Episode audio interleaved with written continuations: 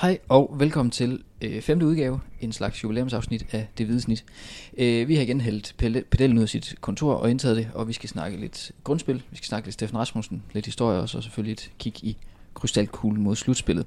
Jeg hedder Bo Nørgaard sammen med Kim Robin Gråhed og Dennis Bjerg Christiansen, lige nu lidt hjemløse journalister på grund af en flytning. Og Kim, første punkt, punkt i programmet, som du sendte rundt til os i går aftes, der står, øh, nå hvad så? Hvad har det været for et grundspil, hvis vi skal starte der?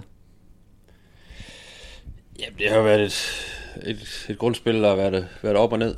Øh, 29 point øh, på 26 kampe, det er jo, det er jo ikke imponerende, kan man sige. De, de ender, AGF ender på, på en 10. plads, som jo er et, er et stykke fra deres, fra deres øh, sæsonmålsætning. Ikke? Øh, man kan sige, der er måske ikke så langt op til, til den her 6. plads, der er 6 point, men, øh, men, men alt i alt har det jo ikke, øh, har det ikke været tilfredsstillende for, for hverken AGF eller, eller folk omkring øh, det, der er blevet præsteret til over en hel sæson.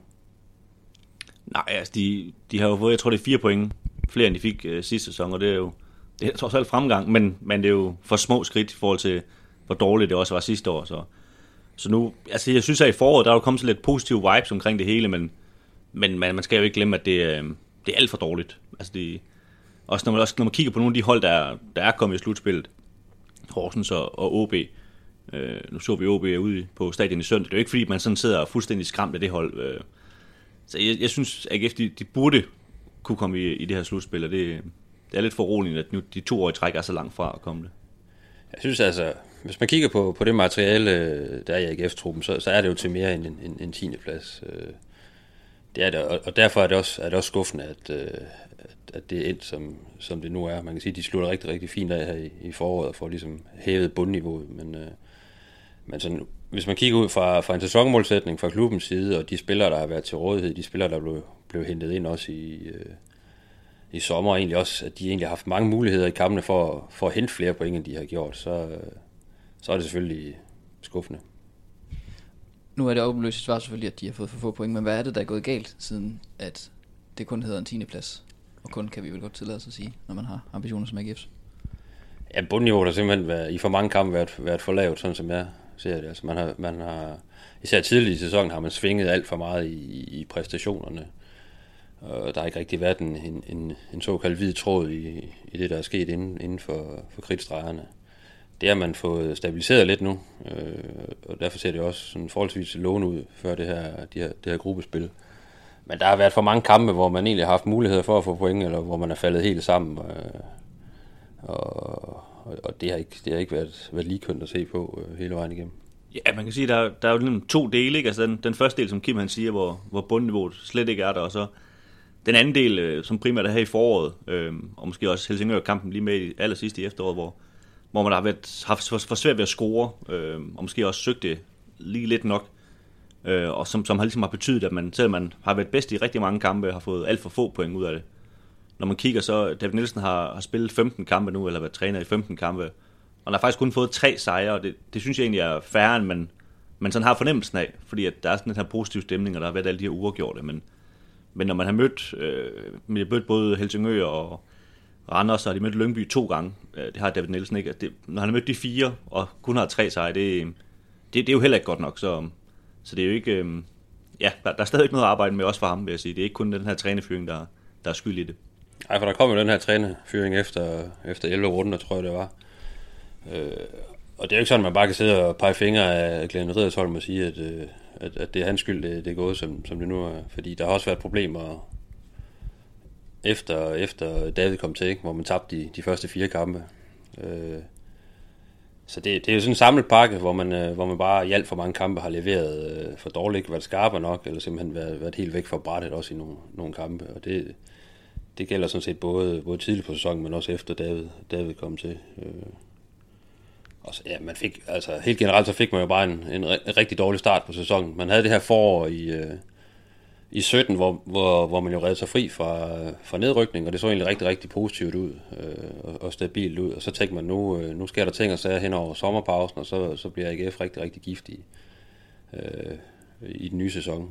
Øh, og så starter man med at tabe øh, tre af de første fire kampe, ikke? og så, så dumper det jo lidt, lidt ned i, igen. Ikke? Så der, man har hele tiden ligesom skulle komme fra bagkant og, og haft noget, man skulle, man skulle jagte, og det, det har været svært for, for den her trup. Ja, sådan noget, noget af den optimisme, der, der var, det, det var jo også lidt, bundet også lidt i de her indkøb, man havde gjort. Øhm, hvor man også sige, at der er mange af dem, de har også skuffet. Altså, mand som Ankersen har aldrig, har aldrig trådt igennem. Nu har han så også været skadet der i, i foråret. Men, men fik aldrig ligesom stemplet ind. Øhm, Girard har heller ikke været den øh, motor, som man hørte øh, ned fra Sønderjysk, at han havde været dernede. Nu, øh, David Nielsen snakkede meget om, at han manglede ham der i efteråret, og havde ham så med i de første kampe i foråret, men nu har han jo så sat ham af, fordi han simpelthen mener, der er nogen, der, der gør det bedre. Så, så, øh, så det, det, er også en del af forklaringen, at de her indkøb, som, som på papiret så rigtig gode ud, de har ikke, øh, de har ikke leveret varen. Og noget, som man også hører, altså der er mange, der er mange fans og journalister, der, der hæfter sig ved det her med, at, at AGF jo skal være et top 6 hold, fordi man har et, et budget, der, der måske er det fjerde største i, øh, i, i ligaen, ikke? Øh, det synes jeg, det er måske bare lidt firkantet at se på det øh, øh, på den måde. Øh. Det er jo ikke ens betydende med, at man, man bliver nummer 4, at man har det fjerde største budget. Sådan, sådan hænger det ikke sammen. Øh. Jo, hvis man er FCK, så, så har man en forventning om, at man, man er i, i top 2 hvert år, fordi man er så langt foran alle andre. Men, øh, men der er, der er rigtig meget med kultur, med, med træningsmiljø øh, øh og alt omkring klubben, faciliteter og sådan noget, der også skal, der også skal spille med, før man kan, man, kan, man kan løfte i forhold til, at man også har et, et spillerbudget, der er måske er højere, end, end de har i Horsens eller, eller Sønderjyske. Jeg synes jo også, lige for at gøre det med spillerbudgettet færdigt, så AGF har heller ikke, altså det er jo ikke fordi, de har oceaner flere penge end, end OB, OB og dem her, der ligger lige efter. Så det er jo ikke, det er jo ikke sådan en kæmpe forskel i, i spillerbudget, selvom de, de bruger lidt flere penge. Så man kan sige, at forskellen er jo ikke, øh, er jo ikke så stor, tror jeg, øh, i forhold til de klubber. Nej, præcis. Altså, der ligger den her store klump af klubber, som egentlig ligger ret tæt på hinanden, sådan budgetmæssigt. Ikke? Og de er alle sammen i top 6. Det, sådan er det bare. Altså, men det, det kan de ikke komme alle sammen. Øh, at folk i, i år så måske har lidt højere forventninger til, til deres lokale fodboldhold, end de, end de har andre steder. Det er sådan noget helt andet, men øh, det kommer ikke bare af sig selv. Nej, man, jeg synes også, at man har også set et billede af de seneste år, at AGF har skiftet rigtig meget ud øh, hver sommer og der har det gået forholdsvis dårligt om efteråret, også fordi man har så mange nye spillere. Men i foråret har det jo, har det jo faktisk været, der har været gode takter de sidste, de sidste tre år, hvis vi nu tilskriver det her forår også til at, til at gå godt. Så, så der er jo også et tegn på, at, at, at det er farligt det her med at skifte så mange spillere ud. Øhm, det, det har ligesom en konsekvens, og, så man kan sige, hvis man kan prøve at lade være med det, så, så tror jeg, at der er lidt øh, bedre lys forud. Hvis vi lige skal runde den der trænerfyring, der er sket i efteråret, øh, AGF har jo, øh, kan man godt nok sige, med øh, tradition for at have nogle lidt, øh, lidt spøjse fyringer indimellem. Hvor meget gør sådan en fyring, at man fyrer Glenn Edersholm på det tidspunkt, og får David Nielsen ind på et tidspunkt, hvor han jo så skal arbejde med ja, var, et andet hold, kan man sige. Det var tydeligt, at det, det påvirkede øh, flertallet i, i spillertruppen, fordi øh, Glenn nu var, som han, som han er. Øh, en, en træner, der, der også er god i forhold til omklædningsrummet og som, som har spillerne med sig. Øh, så det, det gav der lige et, et nyere hug til, til mange af spillerne, at, at han pludselig var væk. Og det har ikke noget med David Nielsen at gøre, det var, det var, det var mere fordi, man, man ligesom havde en, en god relation til, til den cheftræner, man nu havde. Og det kunne man, synes jeg også, man kunne se i de kampe, der, der fulgte lige efter. Altså, David var på en umulig opgave i de, i de kampe der, øh, hvor man egentlig blev... Hvor man tabte, også i nogle af kampene blev, blev skilt lidt ad. Øh, og så har man så ligesom fået samlet op på det efterhånden, og David har, har lært spillerne at kende, og, og de har, de har taget imod hans idéer, ikke? og det, det begynder så at ligne noget, kan man sige, rent øh, præstationsmæssigt, øh, også til en vis grad resultatmæssigt, ikke? selvom der, der er lidt mange øh, nuller der imellem. Hvis vi lige hurtigt skal, skal runde øh, spillertruppen, hvem er det så, der stikker ud? Altså både på godt og på, på ondt? Jeg synes jo, øh, hvis vi sådan snakker her, det, det aller seneste, så er det, så er det jo positivt, sådan en mand som Jens Dage, ligesom, kan man sige, har, har dukket op til overfladen, og det er jo en, en mand, man havde i forvejen, og jeg ved godt, man henter med Brabrand, men man kommer lidt nedefra, kan man sige. Øhm, øhm, det, det er jo en af de der positive ting. Øhm, så har vi vel Pierre Kanstrup i forsvaret efter måske en lidt svær start, som, som har spillet sig ind som en, den der styrmand, man forventede, man, man, man hentede ned i Sønderjyske, og også blev en anfører efter Duncan øh, tog til Polen. Så det, det er måske dem, der, sådan, der står klart i mit, mit billede på den positive side. En havde et, et rigtig fint efterår, synes jeg. Måske falder lidt i niveau. Øh her i foråret, men, men var rigtig, rigtig vigtig i efteråret, øh, og en af dem, der, der trak de andre med, når det var rigtig svært. Øh, Jovanovic har jo også haft nogle, nogle, nogle kampe, nogle, nogle gode kampe, hvor han, hvor han faktisk har, har reddet, reddet point her og der. Og så synes jeg, det, det har været øh, forrygende at se en, en Kasper Højer bare træde direkte ind på det her AGF-hold i foråret og, og, og præstere på et rigtig fint niveau. Så, så det er vel egentlig overordnet lyspunkterne.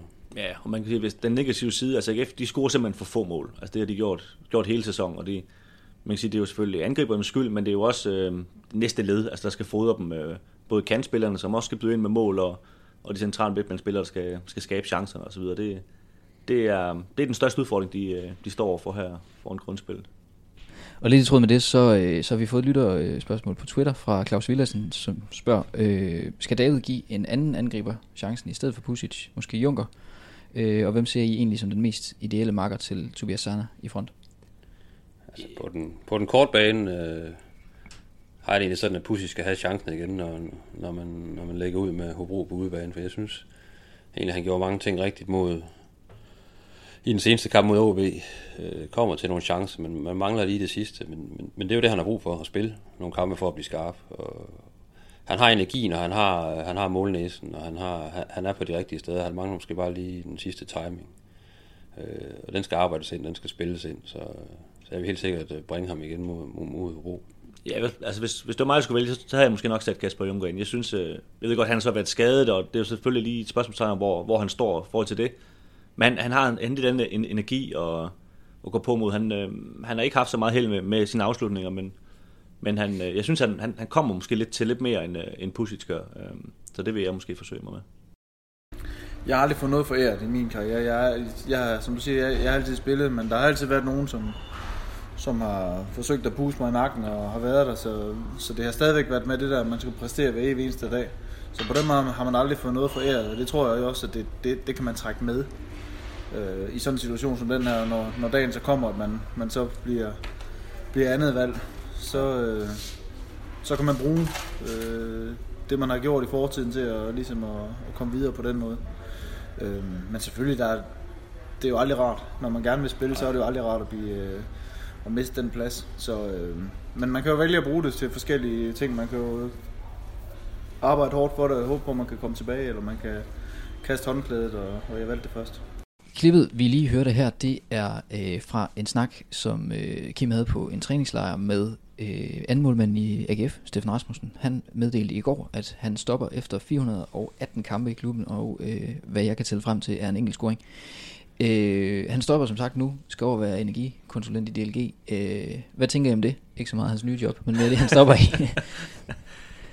Jamen altså, det er jo, det, man har jo selvfølgelig set det komme. Han, hans kontrakt har jo været ved at løbe ud de sidste par år, og, og han har sådan lige forlænget den med halve, halve år her og der og sådan noget, så, så det er jo ikke så overraskende, selv ikke i lyset af, at han, han jo faktisk ikke er forståelsesmålmand længere, selvom han lige havde et, øh, et lille stint i, øh, i efteråret, hvor han, hvor han lige var ved at overhale Jovanovic igen. Men, øh, men det, er, det er selvfølgelig helt naturligt, også i hans alder taget betragtning, men, øh, men det er jo selvfølgelig en stor, øh, en stor mand i AGF, der, der stiller støvlerne på hylden. Ja, det, det er en mand, der, der fylder meget i omklædningsrummet. Øh kvæg sin personlighed. Men og, men især også for hans, hans måde at agere på på træningsbanen. Altså, jeg har sjældent set en AGF-spiller den tid, jeg har, hvis overhovedet nogen i den tid, jeg har dækket klubben, som, som har den træningsflid, og det, det vinder instinkt, også til, til en eller anden uh, træning tirsdag formiddag. Altså, han, uh, han vil altid vinde. Altså, det, det var jo jævnligt, at ham og Duncan jo nærmest, altså som to små børn, ikke kunne, kunne gå ud af banen og bare skændes helt sindssygt til en træning. Og man tænker på, at de har jo begge to børn derhjemme, ikke? Altså, man tænker, hvordan, kan vide, hvordan de opdrager dem, men, men det er jo bare den der ting, fodboldspillere har, når de er inde på en fodboldbane, og så snart de kommer udenfor igen, så er der jo ingen problemer længere, men, men de vil bare vinde, ikke? Ja. En, en virkelig en, en, en dedikeret sportsmand også her efter ligesom røg ned og blev nummer to. Altså, du har ikke kunne se det på ham på træningsbanen eller, eller under kampen, at, at han er blevet braget. Altså, han, han vil vinde for, for enhver pris, og det, det kommer man til at, at savne øh, efter sommer i, i AGF på, på træningsbanen, det er der ingen tvivl om. Men selvom han er en, en, en stor sportsmand, og, og uden tvivl jo et AGF, øh, et stort navn i AGF-sammenhæng, øh, så er han jo ikke sådan en mand, der er kendt for de helt store armbevægelser, øh, kan man vist roligt sige. Men jeg har vel alligevel en historie eller to om ham. Jamen, jeg, altså, Steffen Rasmussen er jo en rigtig god historie, fordi han, der var ikke noget der, i kortene, der ligesom, ligesom da han var knægt, øh, tydede på, at han skulle blive øh, første målmand i AGF. Altså, fra han var 4 til han var 6, er han faktisk i, i kørestol øh, på grund af en hoftesygdom. Øh, og han blev simpelthen øh, dikteret af lærerne til at, at holde sig i ro, for ellers så, så risikerede han, at, at lårbindsknoglen ville, ville smuldre helt væk. Øh, øh, og efter de der to år, hvor han bare sad i den her kørestol, øh, jamen så, så skete mirakel faktisk, at han så blev, blev helbredt. Jeg tror aldrig rigtig lærerne fandt ud af, hvad der egentlig skete, men altså, han kom op og stå og, og begyndte at spille fodbold, ligesom alle hans kammerater. Øh, man havde nogle, øh, nogle ufatteligt tynd, tynde ben efter de her to år i, i rullestol, så, øh, så han havde meget svært ved ligesom at løbe. Øh, øh, og blev hurtigt træt, så han, han røg ind på kassen. Øh, og derfor der kan man ligesom sige, der har han jo bare arbejdet sig op. Øh, og det er i sig selv imponerende, kan man sige, øh, med det udgangspunkt, øh, han har haft. Ikke? Øh, og 9. klasse røg han på, på Hesselgods kostskole, der, der er lukket i dag. Øh, røg til AGF. Øh, røg tilbage til, han røg til Grenå øh, og spillede noget, noget seriebold der under Kent Nielsen som, som førsteårs senior. Og så blev han så hentet tilbage til AGF øh, i 2001 af, af John Stampe og Mark Riber, da de var trænerduo. Og året efter, der fik han debut mod OB. Øh, ja, så han har 418 kampe siden og, og leveret. Og der har været op og ned ture, må man sige, ikke? og han har også oplevet tre nedrykninger, men øh, han har stået der øh, hele vejen igennem, og det må man, det må man skulle tage den af for. Ja, jeg synes jo, altså net, når, når du nævner de her nedrykninger, han, han er jo på en eller anden måde blevet synonym med den her øh, nedtur, AGF har haft øh, ja, i stort set al den tid, han har spillet i klubben.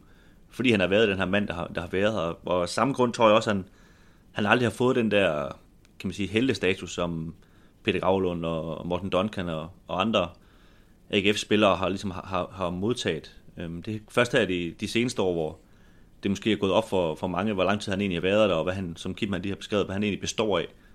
Øh, sådan lidt Gary Neville-agtigt, Jimmy Carragher-agtigt, ikke? Altså, nu har du trods alt været her så længe, at nu, nu elsker vi dig, dig alligevel. Øhm, og jeg synes, det egentlig kom til udtryk i den der famøse Brøndby-kamp øh, for et par år siden, hvor AGF tabte 7-0 på hjemmebane, hvor, øh, hvor Jovanovic var blevet skadet, så derfor stod Steffen Rasmussen. Og han, øh, og han var skyldig i de første par mål, det, øh, det, det var han. Men, men det, det, ligesom, det endte med, at, at hver gang han så rent faktisk greb bolden i den kamp, så, så var der jo håndelig klappen og, og buråb nogle gange, når han skulle sparke ud. Og, og det, øh, det var på ingen måde værdigt, hvilket også øh, Jens Andersen, daværende sportschef, og, og Glenn Udersom, de, de, de udtalte bagefter. Men, men selv der, der prøvede han ligesom at tage det i stiv arm, og han, jeg kan huske, han, han stod ligesom foran pressen som den første med det samme. Det, det er jo, når man ligesom tager 7-0, så er det jo ikke, de står ikke i kø for at udtale sig efter sådan en kamp der, men han, han stod med det samme og tænkte, der er jo nok nogen, der behøver, hvad jeg har at sige. Og, og, øh, og jeg kan huske, han, han blev spurgt, hvad han ligesom mente om det her, og så, så sagde han, at, øh, at det var han egentlig ligeglad med. Men jeg synes, man kunne godt se ham, at, på ham, at det, det mente han nok ikke i virkeligheden. Men han, øh, men han blev ligesom ved med at, med bare at, og kan man sige, at tale om, hvad der ligesom var sket i den kamp, hvordan han havde set det øh, og snakkede så meget om, at, at for ham, der betød det noget, hvordan hans holdkammerater taklede det og hvordan, hvad de sagde til ham, og de, de gav ham et klap på skulderen derom. Og det, det var det, der betød noget for ham, og det, man kan sige, han er jo også kendt for en mand, som, som er anti-sociale medier og så videre. Sådan. Jeg tror ikke, han bekymrer sig meget om, hvad, hvad folk egentlig mener om ham og synes om ham. Det er nok også meget sundt med den karriere, han har haft, og hvad, hvad der, han er blevet budt, at han, øh, han har det filter. Det er i hvert fald noget, der altid har kendetegnet ham som spiller, at han har været god til at ryste alle de her dårlige oplevelser. Altså, og kritik har han fået rigtig meget af, også for, for hans manglende højde som målmand, og hans evne til at gå ud i feltet, og hans hans evner med, med fødderne, når han skulle sparke bolden væk. Og sådan. han, er egentlig bare, han er egentlig bare fortsat, og det, det er jo en kvalitet i sig selv. Øh. Og som du også siger, det er måske først nu her, han rigtig får anerkendelsen efter, at han har røget ud på bænken som anden målmand. Folk kan se, hvor dedikeret han, han rent faktisk øh, er omkring, øh, omkring det hele og omkring klubben. Så.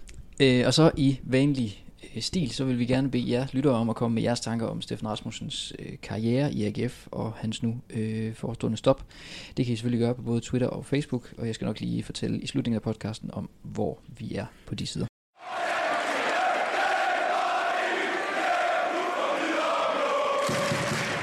Så er det igen tid til historier og anekdoter, og i den her tid, hvor øh, nedrykningsslutspillet det øh, begynder at true, så er der også en potentiel nedrykning, som jo truer igen, om end den truer noget mindre den her gang, den har gjort de sidste gange, det er sket.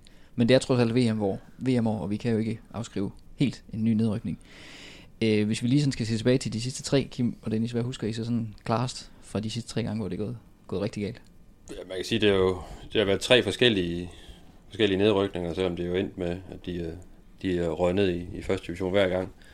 Og i, og i 2006, og det var også da jeg kom til, til avisen her, der, der var jo Pedersen jo på en, en, en Mission Impossible allerede fra, fra start af inden, inden foråret. Der var man nærmest allerede rykket ned. Og jeg tror også kun, man vandt en kamp i foråret. Det var, det var heller ikke noget særligt godt hold. Så, så det var egentlig et naturligt resultat af mange års dårligdom. Ja, man kan sige, at man har ventet på det i flere år nærmest, at ja. det skulle ske. Ja. Så det tog folk egentlig rimelig pænt, selvom det var, det var specielt. Ikke? Og man kan så sige, øh, nu har jeg lidt fokus på, på, på nedrykning i 10, og man kan så sige, i 14, ikke, der, det var også en meget, meget mærkelig oplevelse med, med trænerføring øh, af Peter Sørensen, så en, en ung Jesper Fredberg, der overtager holdet, ikke, og, og faktisk ligger ud med at vinde øh, i Randers, og så taber han, han 11 i træk, ikke, og, og AGF øh, rykker ned der. Men jeg vil sige, øh, den nedrykning i 2010 er den, der ligesom står, står aller for mig, øh, fordi det, det, det var helt vildt at opleve, at man, man faktisk ligger ud med sæsonen med at ligge nummer et langt hen. Øh, jeg ved ikke, om det er syv kampe, seks kampe eller syv ja. kampe hen, man ligger nummer et. Og Vinder i parken. bare eufori altså i, i byen. Ikke? Og man har Erik Rasmussen som træner, og, og whoop hu, hvor det bare kørt ud af.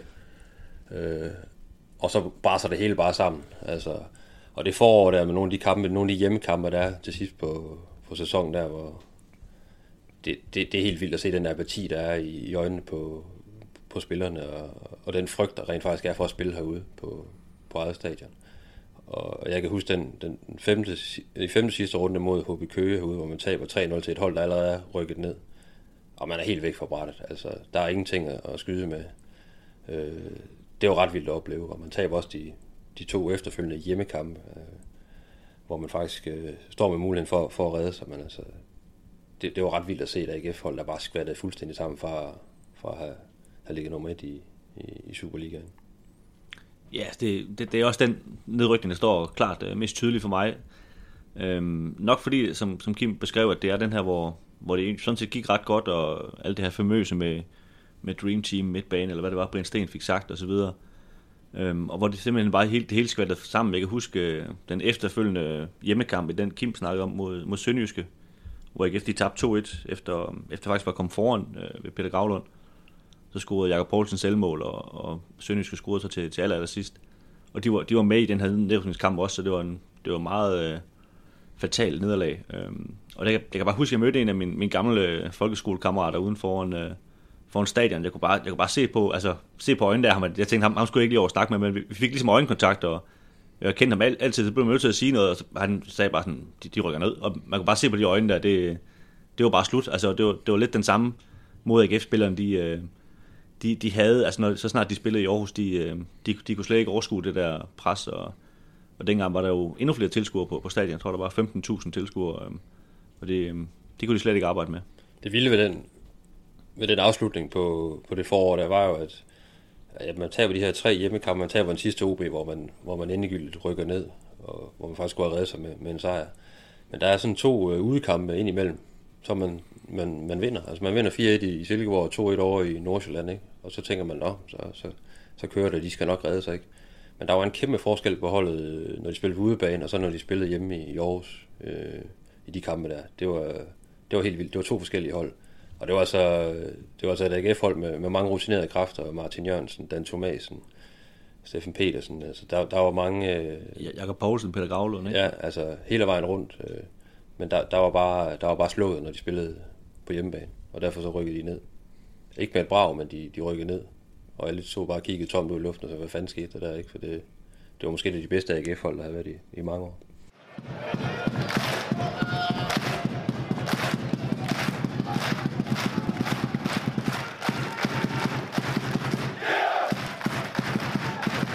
Og apropos nedrykning kan man vel godt sige, så øh, har der været en del snak det sidste stykke tid om den nye struktur med det her øh, gruppespil, som øh, holdene ryger ud i nu. Og især så har der været en del debat om, at Sønderjyske tabte en kamp til FC Midtjylland, øh, og dermed undgår AGF i den ene af de her gruppespilsgrupper. Øh, vi snakkede om sidste gang, at øh, debatten om den her med lukketheden ude i AGF er blevet lidt sort-hvid. Det er den måske også med den her øh, struktur. Hvad tænker I om, øh, om Superliga-strukturen, som den ser ud nu? Øhm, altså strukturen synes jeg egentlig ikke øh, så meget om for at sige liv. Altså jeg er sådan meget old fashion og, og kunne bare godt tænke mig sådan en livet turnering, ligesom Premier League for eksempel er. Øhm, men man kan sige, i forhold til Sønderjyske, der, der, der synes jeg sådan set, apropos det, at, at jeg synes, det er fint. Altså det, der er blevet sat nogle regler op, som gjorde, at Sønderjyske de vil, de vil vinde ved at lade sig tabe. Og øhm, det, det synes jeg ikke er Sønderjyske skyld, det synes jeg med divisionsforeningen, og hvem der nu ellers har lavet den struktur skyld. Fordi det, øhm, det var ikke... Øh, at det, altså, det var ikke et vanvittigt scenarie, altså det er sat op, det, det vil også ske igen, at, at der vil være tre dårlige hold, og dermed kan det svare sig at blive nummer 8, i stedet for at blive nummer 7. Øhm, så jeg forstår, jeg forstår udmærket godt Sønderjyske. Men nu skal man også huske, at, øh, at klubberne har også været med til at, at beslutte den her, den her struktur, ikke? så det, det falder også lidt tilbage på dem selv rent faktisk. Ikke? Så kan der godt være nogle klubber, der, der var mere imod den her, den her øh, nuværende form end, end andre. Ikke? Øh, og jeg har det sådan, at man skal jo selvfølgelig altid gå på banen for at vinde. Altså, og det der med, at man, man, man nærmest kan, kan tabe med vilje i, i slutminutterne, og lade være med at løbe med hjem og, og få det til at, at se lidt realistisk ud, det er jo, det er jo noget, der er med til at smadre spillet. Altså, det, det dur simpelthen ikke. Så, så må man jo... Man må tage den placering, man får efter grundspillet, og så må man tage den derudfra. Det der med at spekulere i, hvem man, man skal møde og sådan noget, det synes jeg, det er en klam omgang. Men, øh, Altså, jeg, jeg, jeg er jo helt enig i, at, at det ødelægger spillet, at, at det endte sådan her. Men, men jeg synes som sagt, at det er, at det, de regler, der nogle gange er kridtet op, det er bare, at, at Sønderjysk skal have fordel af at komme over i, i den anden pulje, hvor de nu har, hvad har de 11 point, eller sådan noget ned til stregen, og det, øhm, det kan jeg godt forstå, at de hellere vil have. Nu siger jeg ikke, at Sønderjysk øh, læser fuldstændig bevidst ned og, og lå, lå Midtjylland øh, vinde kampen, eller score det mål til sidst her, men, øh, men er der nogle tegn på, at, øh, at de gav sig 100% i, i de sidste minutter? Men i første omgang undgår de jo så i hvert fald AGF, og AGF undgår også at spille mod Sønderjyske. Øh, det giver sig selv. Øh, men resten af foråret for AGF, det byder jo på Hobro, Silkeborg og Helsingør.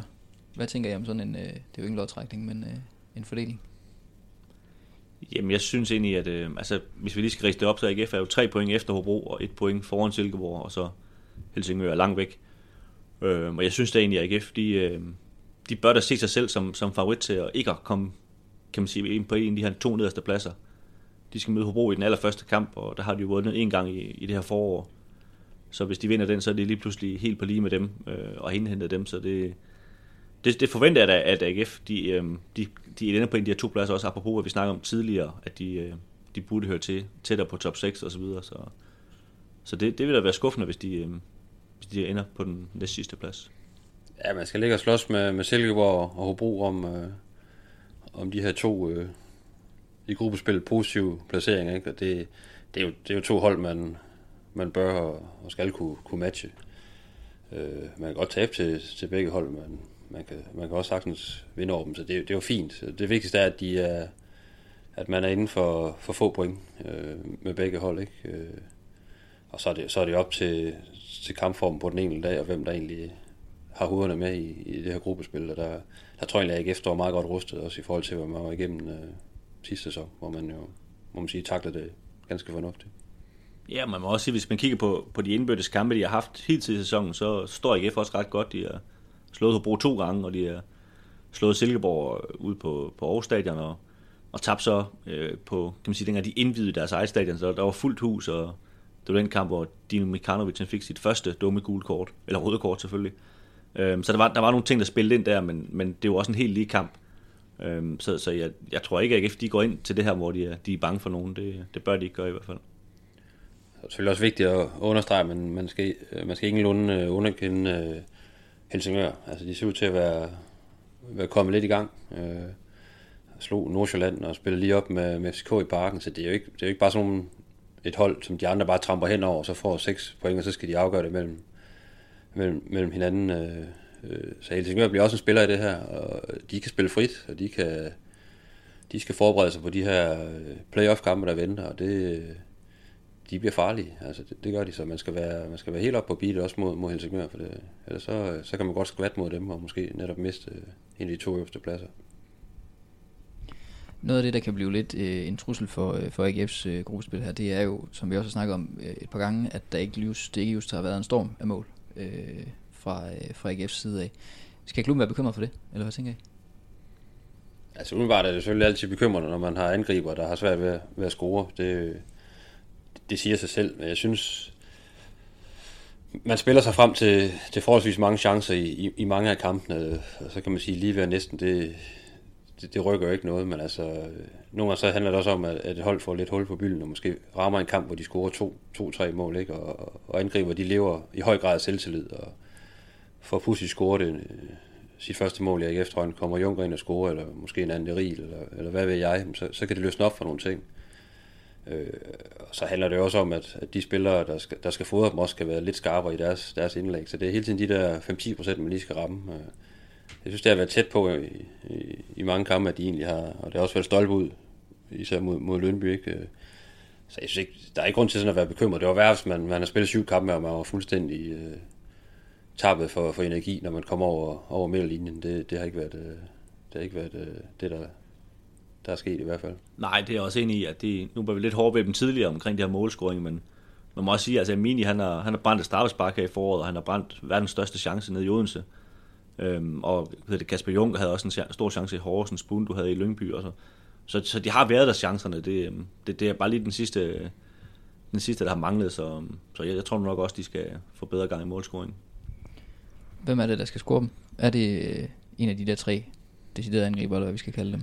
Pusic eller Junker eller Anderi? Ja, det er jo ikke nødvendigvis øh, lige dem, der, der, der, der spiller forrest. Altså, det, det kan jo også godt være, det vil også være fint at se nogle, nogle midtbanespillere byde ind. Altså, at Amini bliver lidt mere målfarlig, at, øh, at kanterne kommer mere i spil. Ikke? Altså, Bunder er jo ret glad for at afslutte, men, øh, men der skal også lidt mere kvalitet i, i afslutningerne. Og så ved jeg også, en, en spiller som Kasper Højer, øh, som er meget offensivt indstillet, men han, øh, han jagter altså også sit første mål i, i, i AGF-trøjen, og, Øh, plus der er også på dødbold, hvor man har en, en bakmand, man har en, en kantstrup, så der, der er mange muligheder, det, og i bund og grund er det jo ligegyldigt, hvem der scorer målene. Altså, hvis man vinder kampene, så, så er angriberne også glade. Jeg synes egentlig, det har været påfaldende at se sådan en mand som Jens Dage, som jo også har scoret to gange her i foråret. Øh, også mod OB, og, og mod OB, der havde han jo også flere chancer til, til flere måler. Og det er som om, han har bare sådan en, en, en pågåenhed, der ligesom, der ligesom lønner sig, og det, det er måske det, man savner for, for, for nogle af de andre spillere. De, de tror på den fuldt ud og går, går fuldstændig efter de chancer der, fordi så, så skal de nok komme. Det var det for det hvide snit for denne gang. Vi holder en lille pause på grund af landskampen, og så vender vi ellers stærkt tilbage efter kampen mod Bro. Og indtil da der er vi at finde på Twitter, hvor vi er som os selv, men også på snabelag snit, på snablag stiften AGF, og på Facebook, hvor vi samler vores artikler på den side, der hedder stiften.dk alt om AGF. Alle stederne er I meget velkomne til at kontakte os. Tak fordi I lyttede med.